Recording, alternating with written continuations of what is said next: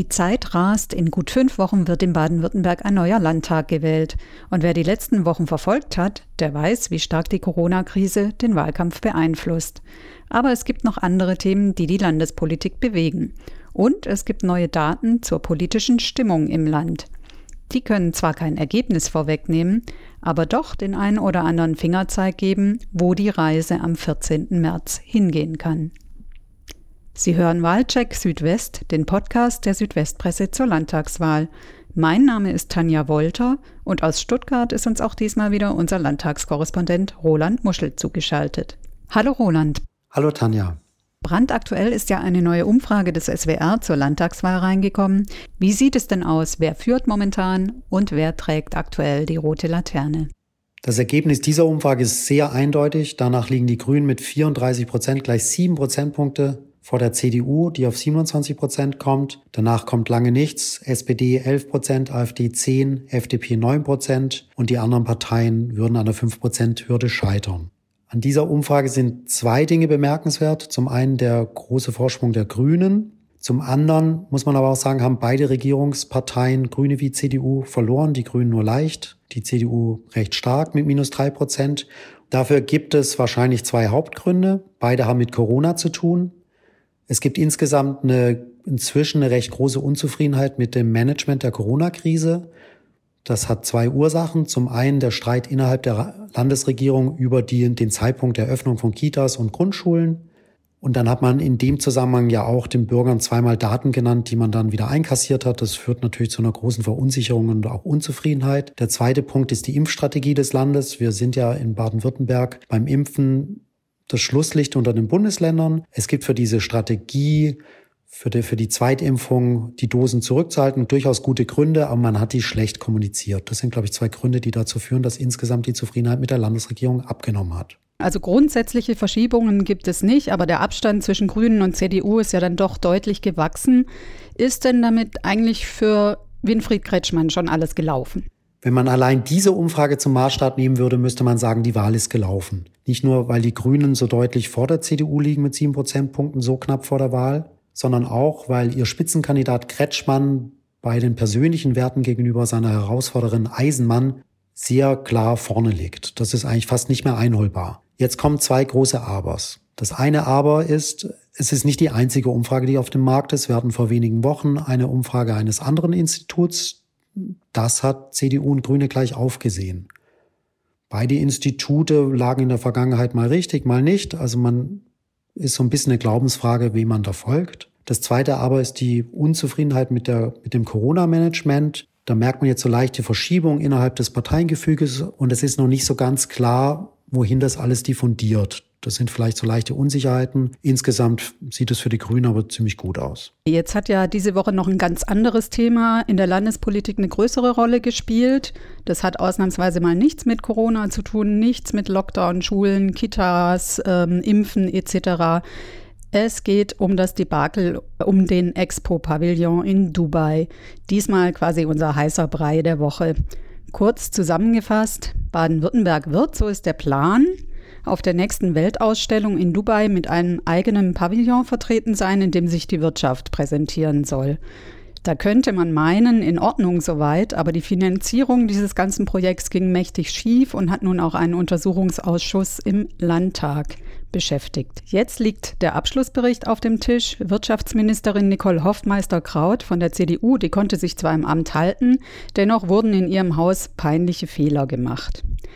Roland, Baden-Württemberg als einzige Region weltweit, also nicht als Staat, die mit einem eigenen Pavillon in Dubai vertreten ist. Das klingt doch erstmal toll. Ja, das klingt erstmal super. In der Tat. Und es ist auch so, dass alle Parteien, die im Landtag vertreten sind, dieses Projekt im Grundsatz unterstützen und es als Chance für die Wirtschaft sehen, im Herbst, wenn die Pandemie vorbei sein sollte, sich äh, in Dubai der Weltöffentlichkeit zu präsentieren und möglicherweise nochmal Schwung mit reinzubringen für die hiesige Wirtschaft. Ich selbst bin da nicht so ganz überzeugt, denn es wird auch ein deutsches Haus geben. Auf dieser Expo und so wie die Dinge aussehen, werden die großen Produzenten aus dem Land, die großen Namen, die Global Player im deutschen Haus vertreten sein und nicht im Baden-Württemberg-Haus, sodass dann ein bisschen die Frage sein wird, wer sind eigentlich die Zugpferde, die die Besucher in den Baden-Württemberg-Pavillon locken sollen und wo ist dann der Mehrwert? Jetzt kam ja die Initiative für diesen Pavillon aus der Wirtschaft. Da war einmal die Ingenieurkammer Baden-Württemberg beteiligt, die Messe Freiburg und auch das Fraunhofer Institut.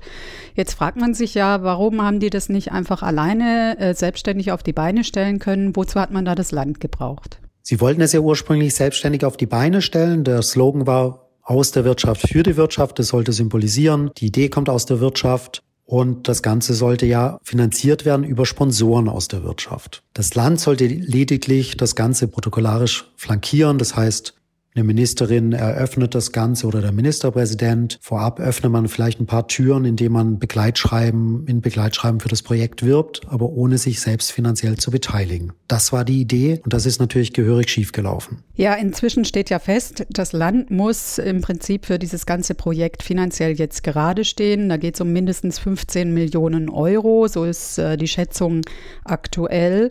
Sprich, der Steuerzahler muss im Endeffekt die Zeche zahlen. Was ging denn da schief? Was ist da passiert? Da ist ziemlich viel schief gelaufen. Man muss sagen, erschreckend viel. Der gravierendste Punkt ist, dass das Land nun Vertragspartner wider Willen geworden ist. Das liegt daran, dass eine Abteilungsleiterin im Wirtschaftsministerium aus eigentlich nicht zu erklärenden Gründen dem Hauptkopf der Initiative den mit, mit Rechten ausgestattet hat gegenüber den Expo-Machern in Dubai, die dieser wiederum ausgenutzt hat, um einen Vertrag zu unterzeichnen im Namen des Landes, ohne dass das Land das wusste. So, und so kommt es nun, dass dann da steht, Baden-Württemberg ist Teilnehmer der Expo, während das Wirtschaftsministerium in Stuttgart eigentlich dachte, die Initiative ist der Teilnehmer. Das kam dann auch erst nach und nach ans Tageslicht. Und es wurde zunächst vom Wirtschaftsministerium auch nicht so richtig ernst genommen. Und, und erst als dann die Sponsoren abgesprungen sind, die Gelder sowieso gefehlt haben, man genauer hinschauen musste, was, was ist da eigentlich mit diesem Projekt, hat man das dann entdeckt und rechtlich aufgearbeitet und dann war der Schlamassel aber schon passiert. Alles in allem also ein ziemliches Debakel, das aber von der Corona-Krise so ein bisschen überdeckt worden ist und dann von der Öffentlichkeit vielleicht auch nicht ganz so stark wahrgenommen wurde, wie es äh, möglicherweise in einem anderen Jahr der Fall gewesen wäre.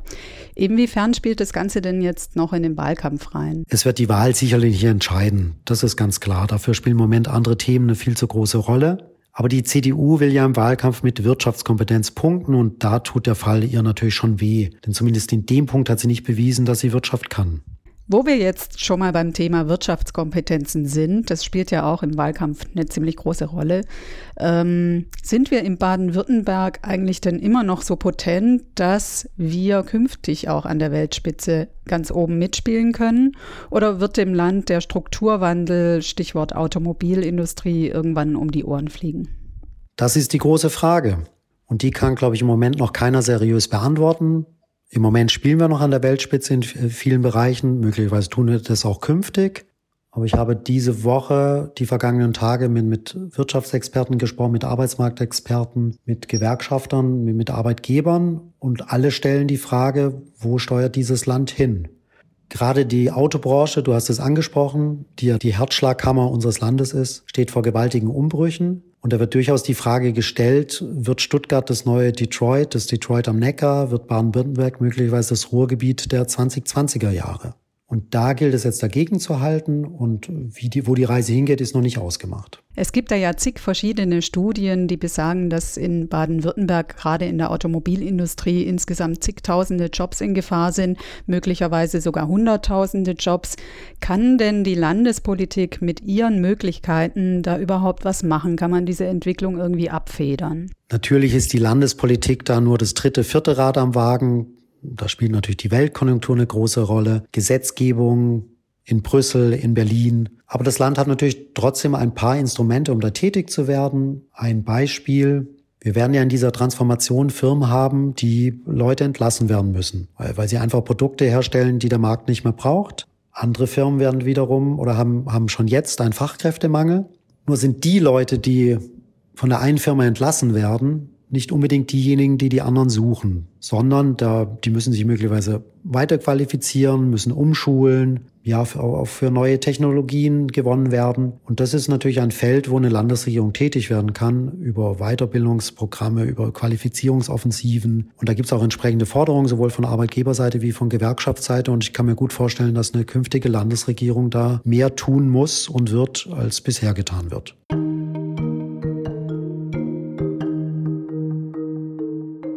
Ja, was auf die baden-württembergische Wirtschaft noch alles zukommen wird, einerseits wegen Corona und den Folgen, als auch in Sachen Strukturwandel, das prägt natürlich diesen Wahlkampf enorm. Kommen wir aber nun zum zweiten Teil des Podcasts, nämlich der Person der Woche. Das ist diesmal Bernd Gögel, Chef der AfD-Fraktion im Landtag und seit kurzem auch AfD-Spitzenkandidat für die Wahl. Was kannst du uns denn zu dieser Person sagen? Was ist das für ein Typ?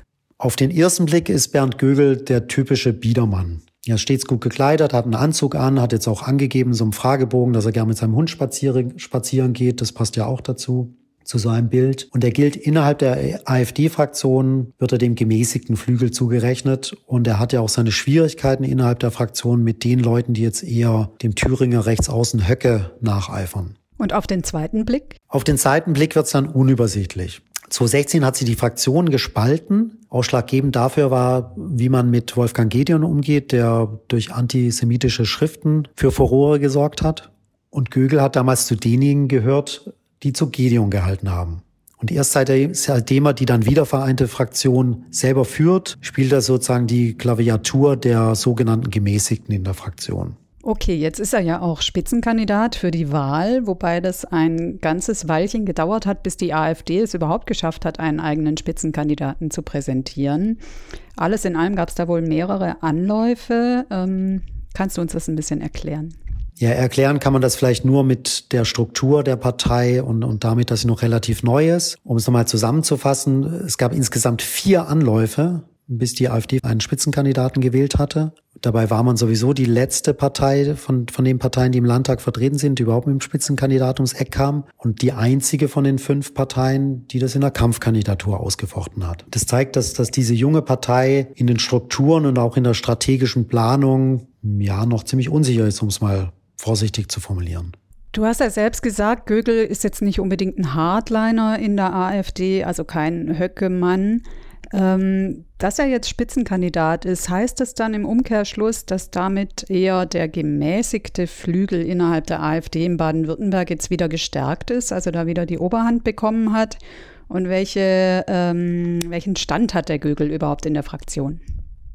Ich würde sagen, das Ergebnis dass er so eindeutig nicht war, spiegelt ungefähr die Machtverhältnisse in der Partei wider. Die sogenannten Gemäßigten haben eine Mehrheit, aber der, ich nenne es jetzt mal den Höckeflügel, der ist recht, nicht nur recht lautstark, sondern recht stark. Und dieser Flügel wird dem Gögel, glaube ich, weiter das Leben schwer machen. Ich glaube, Gögel schätzt sich selber nicht als sonderlich stark ein. Es ist ja bemerkenswert, dass er im ersten Wahlgang zur Kür des Spitzenkandidaten im, sozusagen im Duett aufgetreten ist, im Duo mit seinem Vize, der heißt Sense und gilt eigentlich als Höckemann. Und man muss dazu sagen, dass äh, Sense auch hinter einigen Anträgen steckt, äh, die das Ziel hatten, den AfD-Fraktionschef Gögel äh, zu schädigen. Es gab da mal den Antrag, den Herrn Gögel abzuwählen als Fraktionschef. Es gab sogar mal den Antrag, ihm den Dienstwagen wegzunehmen, der den Fraktionschefs im Landtag zusteht qua Amt solche Dinge, die eigentlich eher zeigen, dass in dieser Fraktion äh, man sich nicht mit Handschu äh, Samthandschuhen anfasst. Und da, und das zeigt ihm, dass Gögel so einen leichten Stand nicht hat. Stichwort Samthandschuhe. Aus der Ferne hat man ja eher den Eindruck, wenn man das so beobachtet, dass die AfD vor allem irgendwie durch schlechtes Benehmen im Landtag auffällt. Es gab wohl noch nie eine Fraktion, die so viele Ordnungsrufe bekommen hat. Und ähm, man hat auch den Eindruck, dass sie vor allem damit beschäftigt ist, sich irgendwie selbst zu zerlegen. Es gab ja anfangs 23 Mitglieder in der Fraktion und nach äh, vielen, vielen Zerwürfnissen sind davon jetzt nur noch 15 Mitglieder übrig. Wie ist denn da deine Beobachtung vor Ort? Wie hat sich denn die AfD da in den vergangenen fünf Jahren im Landtag ähm, präsentiert und wie hat sie sich aufgeführt?